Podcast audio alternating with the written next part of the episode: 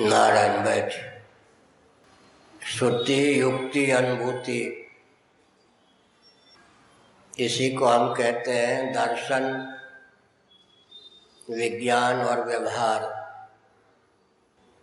तीनों दृष्टियों से सनातन वैदिक आर्य सिद्धांत सर्वोत्कृष्ट है, फिर से सुनिए। विश्व में कोई भी ऐसा तंत्रवाद मत नहीं है। जो दर्शन, विज्ञान और व्यवहार तीनों में सामंजस्य साध सके।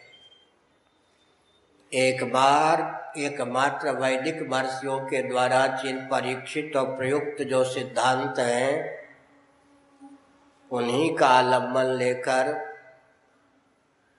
हम लौकिक उत्कर्ष भी प्राप्त कर सकते हैं। माता पिता जब धर्म और अध्यात्म निष्ठ होते हैं, तब पुत्रों में, पुत्रियों में दिव्य संस्कार का आदान कर पाते हैं। एक उदाहरण देता हूँ। सनातन वैदिक आर्य हिंदुओं का वेदादि शास्त्र सम्मत परंपरा प्राप्त कृषि विज्ञान, जल संसाधन विज्ञान, भोजन विज्ञान, वस्त्र विज्ञान, आवास विज्ञान, शिक्षा, स्वास्थ्य, यातायात, उत्सव, त्योहार, रक्षा, सेवा, न्याय, विवाह, इन सब का विज्ञान इस रॉकेट, कंप्यूटर, एटम, मोबाइल के युग में भी सर्वोत्कृष्ट है। और बच्चों को यूँ समझाइए,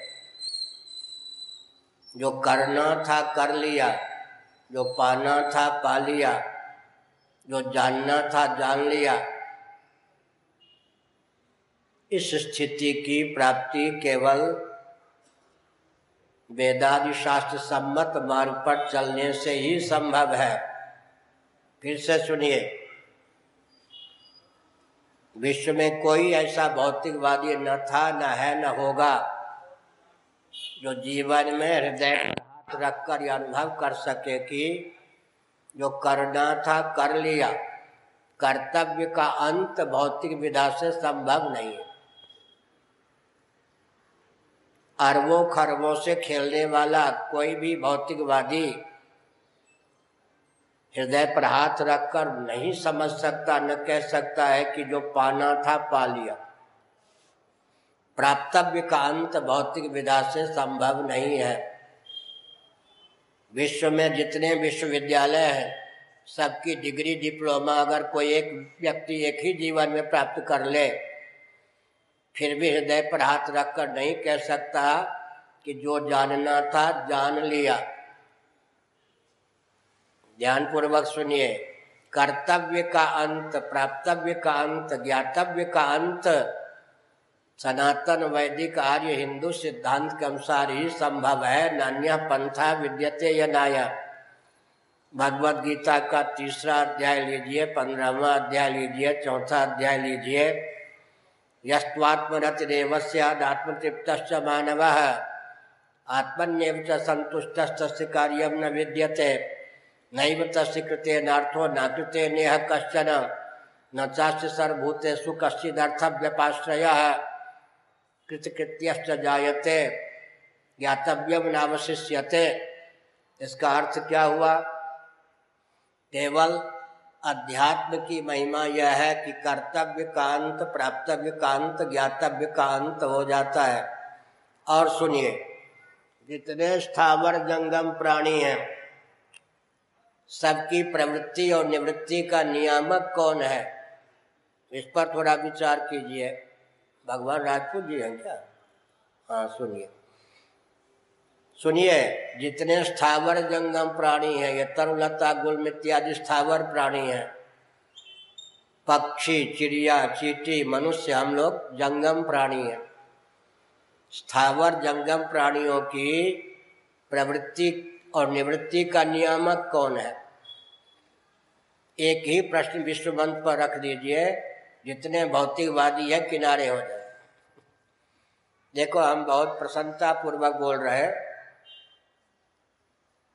गुरु गोविंद और ग्रंथ तीनों का अनुग्रह प्राप्त हो, छल कपट न हो। गुरु गोविंद और ग्रंथ तो विश्व में व्यक्ति दिग्विजयी हो जाता है। भौतिकवादी हम लोगों से घबराते हैं, हम भौतिकवादियों से घबराते हैं। उनकी सारी शंकाओं का उत्तर हम संतोषजनक दे सकते हैं, गुरु गोविंद ग्रंथ के बल पर। हमारे एक प्रश्न का उत्तर भी विश्व के सभी भौतिकवादी मिलकर नहीं दे सकते। इसलिए हमने कहा कि प्रवृत्ति या निवृत्ति का नियामक कौन है? विचार कीजिए, न विचार किया हो, आज सुनकर विचार कीजिए। अत्यंत भूखे व्यक्ति की भोजन में प्रीति और प्रवृत्ति का नियामक कौन है? मृत्यु का भय, अमृतत्व की भावना।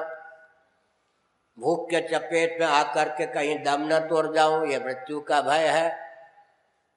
मृत्यु का भय जिस हृदय में है, उस हृदय में अमृतत्व की भावना। ऐसा जीवन जहाँ मौत की छाया भी न पहुँच सके, यह भावना निसर्ग सिद्ध है। अब भरपेट भोजन, मालपुआ, रबड़ी कचौरी इडली, डोसा, जिसको जो पसंद है कर ले। पूरन, पूरी महाराष्ट्र आदि में जिसको जो भोजन पसंद है भरपेट कर ले। अब भोजन से उपरामता का नियामक कौन है? मृत्यु का भय, ज़्यादा भोजन कर लूँगा, संग्रहणी के चपेट में पड़ूँगा। मर सकता हूँ, अमृतत्व की भावना। तो मैंने क्या बताया? जितने स्थावर जंगम प्राणी हैं, सबकी प्रवृत्ति और निवृत्ति का पहला नियामक है, मृत्यु का भय, अमृतत्व की भावना। मृत्यु का भय क्यों प्राप्त है? अमृतत्व की भावना क्यों प्राप्त है? भौतिकवादियों के पास इस प्रश्न का कोई उत्तर नहीं है। मृत्युग्रस्त शरीर में संसार में अहमता ममता के कारण मृत्यु का भय प्राप्त है। अमृतत्व की भावना क्यों प्राप्त है? वो स्वरूप के अनुरूप है। आत्मा अमृत स्वरूप है। अमृतत्व की भावना स्वरूप के अनुरूप है। और मृत्यु का भय आरोपित है। मृत्युग्रस्त शरीर और संसार में अहमता ममता के कारण। मृत्यु पर विजय प्राप्त करना, मृत्युंजय पद प्राप्त करना यह जीवन का लक्ष्य है। एक अरब आयु किसी की हो जाए, फिर भी कालक्रम से उसके व्यतीत होने की संभावना है। सुनिए। ब्रह्मलोक की गणना के अनुसार ब्रह्मा जी की आयु कुल सौ वर्षों की सिद्ध होती है। मर्त लोक की गणना के अनुसार इकतीस नील, दस खरब चालीस अरब वर्ष। भगवत गीता के आठवें अध्याय के अनुसार ब्रह्मा जी की आयु सिद्ध है। श्रीमद भागवत के तृतीय स्कंध में और एकादश स्कंध में एक तथ्य उद्भाषित किया गया। ब्रह्मा जी ने भाव व्यक्त किया कि द्विपरार्ध मेरी आयु है। ब्रह्मा जी के पचास वर्ष का नाम परार्ध है। ब्रह्मा जी की पूर्ण आयु का नाम द्विपरार्ध है। ब्रह्मा जी ने स्वयं भाव व्यक्त किया है कि द्विपरार्ध आयु मेरी है, फिर भी मुझे मृत्यु का भय प्राप्त है। भगवान ने उद्धव से कहा, एकादश स्कंध में, जिन ब्रह्मा जी की आयु मर्त्य लोक की गणना के अनुसार इकतीस, नील, दस खरब चालीस अरब वर्षों की है, उन ब्रह्मा जी को भी मृत्यु का भय प्राप्त है। अनात्म वस्तुओं में जब तक आत्मबुद्धि रहेगी, तब तक मृत्यु का भय प्राप्त रहेगा। मैंने क्या संकेत किया? एक हज़ार ब्रह्मा की आयु प्रदान कर देने पर भी, आयु प्राप्त कर लेने पर भी मृत्यु के भय से हम मुक्त नहीं हो सकते। आयु बढ़ा बढ़ा करके कोई मृत्यु के भय से मुक्त नहीं हो सकता। अंत में आत्म तत्व स्वयं मृत्युंजय है। मैं अमृता स्वरूप हूँ। इस तथ्य का ज्ञान होने पर ही मृत्यु के भय से आत्यंतिक मोक्ष हो सकता है। क्या ऐसा संभव है कि मृत्यु के भय की पहुँच हम आप तक न हो? अपनी गाढ़ी नींद पर ध्यान दीजिए। पाँच सात घंटे खर्राटे लेकर सुप्ति की दशा में होते हैं। गाढ़ी नींद में किसी को मृत्यु का भय क्यों नहीं प्राप्त होता? मृत्युग्रस्त शरीर को लेकर हमता ममता उस समय नहीं उदित होती है। तो मृत्यु का भय आगंतुक है, अमृतत्व की भावना स्वाभाविक ही है। मृत्यु पर विजय विश्व के लिए एक समस्या है। नान्य पंथा विद्यते अनाय जब तक अध्यात्म विद्या का बल न हो, आत्मा को मृत्युंजय न समझा जाए, तब तक भौतिक विधा से तो कभी भी मृत्यु पर विजय संभव नहीं है। अब प्राणियों की, विशेषकर हम मनुष्यों की, अपना जीवन तो अपने पास है ना? प्रवृत्ति या निवृत्ति का दूसरा नियामक कौन होता है? विद्यालय क्यों जाते हैं? पुस्तक क्यों पढ़ते हैं? पत्रिका क्यों पढ़ते हैं? प्रवचन क्यों सुनते हैं? सुनते सुनते ऊब क्यों जाते हैं? पढ़ते पढ़ते ऊब क्यों जाते हैं? अज्ञता का, नासमझी का, मूर्खता का भय और अखंड विज्ञान की भावना। यही ना, प्रवृत्ति निवृत्ति का दूसरा कारण क्या है? अज्ञता का भय, अखंड विज्ञान की भावना। जड़ता से मुक्त होकर चिद रूप विज्ञान स्वरूप होकर हम शेष रहना चाहते हैं। जड़ता से मुक्त होना चाहते हैं। जड़ता आरोपित है, अज्ञता आरोपित है। आत्म तत्व अखंड विज्ञान स्वरूप है। एक आरोपित वस्तु के अनुरूप भावना है और आत्म तत्व स्वभावता चिद रूप है। प्राणियों की प्रवृत्ति और निवृत्ति का तीसरा नियामक कौन है? दुख का भय और आनंद की भावना। दुख प्राप्त क्यों है? दुखप्रद अनात्म वस्तुओं में अहमता ममता के कारण। और आनंद की भावना क्यों प्राप्त है? क्योंकि नवारे सर्वस्य कामाय सर्वम प्रियम भवती। आत्मनस्तु कामाय सर्वम प्रियम भवती। आत्मा पर प्रेमास्पद होने के कारण परमानंद स्वरूप है।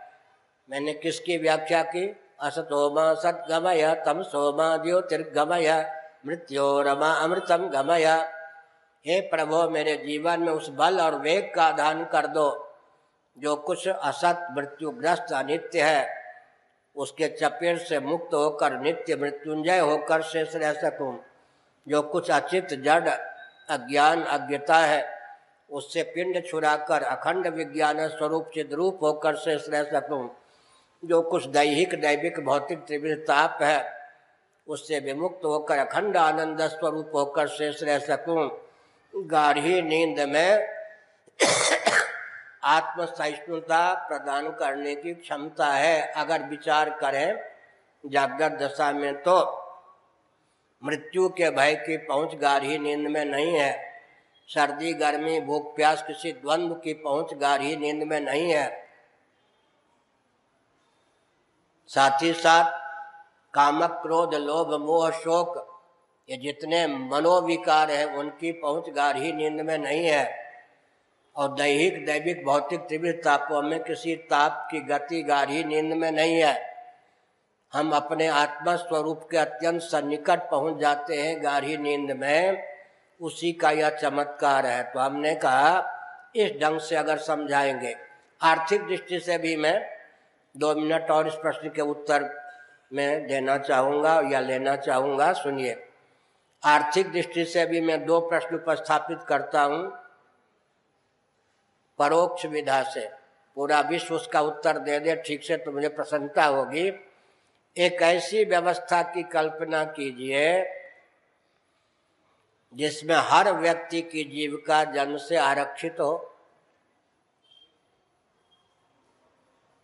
जान गया? सुरक्षित हो। तो आर्थिक विपन्नता, अनावश्यक विषमता संभव ही नहीं। और जो अभी व्यवस्था चल रही है, एक ऐसी व्यवस्था की परिकल्पना कीजिए, हर व्यक्ति की जीविका जन्म से आरक्षित हो, स्वाभाविक ही वहाँ पर क्या होगा? आर्थिक विपन्नता प्राप्त होगी, अनावश्यक विषमता प्राप्त होगी। अर्थ की दृष्टि से भी भौतिकवाद तुच्छ है। अब थोड़ा दीजिए, विचार कीजिए। भौतिक विधा से विकास को परिभाषित और क्रियान्वित करने का फल क्या हुआ? ऊर्जा के चार स्रोत, पृथ्वी, पानी, प्रकाश और पवन, ये चारों के चारों वर्तमान समय में महायंत्रों के माध्यम से विकास को क्रियान्वित करने के कारण, भौतिक विधा से विकास को परिभाषित करने के कारण कुपित है, क्षुब्ध है, विकृत है, पृथ्वी कुपित है, क्षुब्ध है, विकृत है, जल भी कुपित है, क्षुब्ध है, विकृत है, तेज भी अग्नि वायु भी, ऊर्जा के सारे स्रोत विकृत हैं, विक्षिप्त हैं, कुपित हैं, क्षुब्ध हैं। लेकिन हमारे यहाँ जो विकास को परिभाषित किया गया, बेंगलोर, देखिए, महानगर बनाएँगे, ज़्यादा स्मार्ट सिटी बनाएँगे तो क्या होगा? वन का विनाश होगा, पर्वत का विनाश होगा, जलाशय दूषित हो जाएँगे। और महानगरों में निवास करने पर न शुद्ध गंध की प्राप्ति होगी, न शुद्ध रस की प्राप्ति होगी, न शुद्ध रूप की प्राप्ति होगी, न शुद्ध स्पर्श की प्राप्ति होगी, न शुद्ध शब्द की प्राप्ति होगी, न शुद्ध मुस्कान संभव होगा, न शुद्ध मनोभाव संभव होगा, न शुद्ध मिट्टी सुलभ होगी, न शुद्ध पानी सुलभ होगा न शुद्ध प्रकाश सुलभ होगा, न शुद्ध पवन सुलभ होगा, न प्रचुर आकाश सुलभ होगा। तो ये है विकास है या विनाश। महानगरों में निवास करेंगे तो संयुक्त परिवार टिक ही नहीं सकता है। संयुक्त परिवार जब नहीं टिकेगा तब कुल वधु कुलवर कुल देवी कुल देवता कुल गुरु कुलाचार, इन सब का लोप हो जाएगा। तो विकास के नाम पर मनुष्य को संतान उत्पन्न करने और भोजन करने की मशीन बना दे। हर दृष्टि से समझाइए अपने बच्चों को, स्वयं समझने पर तो समझा सकेंगे ना। हर दृष्टि से बताइए कि वर्तमान जो भौतिक विधा है, वो बिल्कुल विश्व के लिए प्रलयंकर है। आधुनिक वैज्ञानिकों ने घोषणा की है। पूरे विश्व ने अज्ञता के वशीभूत होकर जिस ढंग से विकास को परिभाषित और क्रियान्वित करने का प्रकल्प प्रारंभ किया है, अगर इस प्रकल्प पर विराम नहीं प्राप्त होता तो मानव सृष्टि कुल तीस वर्षों की रह गई वृक्षों की सैकड़ों प्रजातियाँ लुप्त हो गई। गीध की प्रजाति लुप्त, गीध का दर्शन भी अब नहीं होता। हंस का दर्शन कहाँ से होगा? स्थावर प्राणी, जंगम प्राणियों की प्रजातियाँ लुप्त हो रही हैं।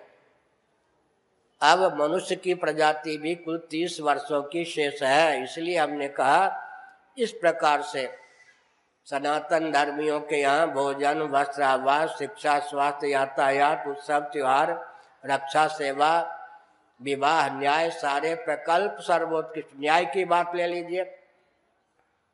नमूना देता हूँ। एक सुपारी, एक यज्ञोपवीत जनेऊ एक किलो अनाज ले जाओ, न ले जाओ, एक रुपया ले जाओ, न ले जाओ। गाँव में धर्मज्ञ ब्राह्मण होते थे, उनके पास व्यक्ति लेके जाते थे। पाप को उचित जगह प्रकट करने का मनोबल था, पुण्य को छिपाने का, पाप को छपाने का। आज उल्टा हो गया। न्याय कैसे मिल सकता है? हर व्यक्ति पुण्य करे या न करे, पुण्य को छपाने का प्रभाव प्रयास होता है, पाप को छिपाने का प्रयास होता है। स्वयं जाते थे पंडित जी 20 मिनट में 25 मिनट में जो न्याय दे देते थे, प्रायश्चित बता देते थे, पश्चाताप बता देते थे, वो न्याय आजकल 25 वर्ष लोअर कोर्ट से, सुप्रीम कोर्ट सुप्रीम कोर्ट से नीचे दौड़ते रहो, नहीं मिलेगा। समय की हानि, समझ गए? शील की हानि, संबंध की हानि और संपत्ति की हानि, फिर भी अगर न्याय मिल भी गया तो शासन तक उसको क्रियान्वित नहीं होने देगा। हमने बताया ना, भोजन, वस्त्र, आवास, शिक्षा, स्वास्थ्य, यातायात, उत्सव, त्योहार, रक्षा, सेवा, न्याय। और एक कहते हैं, एक हज़ार दिव्य कुमारी कन्या हो सबके शील की रक्षा होगी। अगर सनातन धर्मी हम हैं तो गोत्र का ध्यान रखना होगा वय का ध्यान रखना होगा। होगा या नहीं? कुल आदि का ध्यान रखना होगा।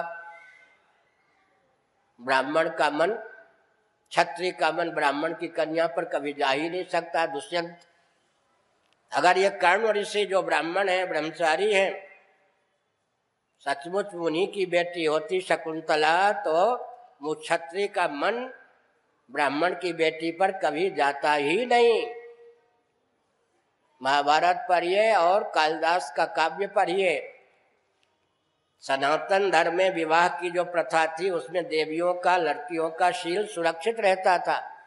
और रेडी कांड जो हुआ डॉक्टर का, वो नहीं होता था। हर दृष्टि से, धर्म की दृष्टि से, अर्थ की दृष्टि से, काम की दृष्टि से, मोक्ष की दृष्टि से नीति की दृष्टि से, अध्यात्म की दृष्टि से सनातन हर गतिविधि दिव्य है। अब ये है, मुद्रा है या। हमारे ऋषियों ने जो मुद्रा का आविष्कार किया, उसमें भी कितनी दार्शनिकता है, कितनी वैज्ञानिकता है, इसमें भी चमत्कार है। तो हमने संकेत किया, हर दृष्टि से विचार करने पर बालकों को, बालिकाओं को बन, बचपन से दार्शनिक, वैज्ञानिक, व्यावहारिक तीनों धरातल पर सनातन सिद्धांत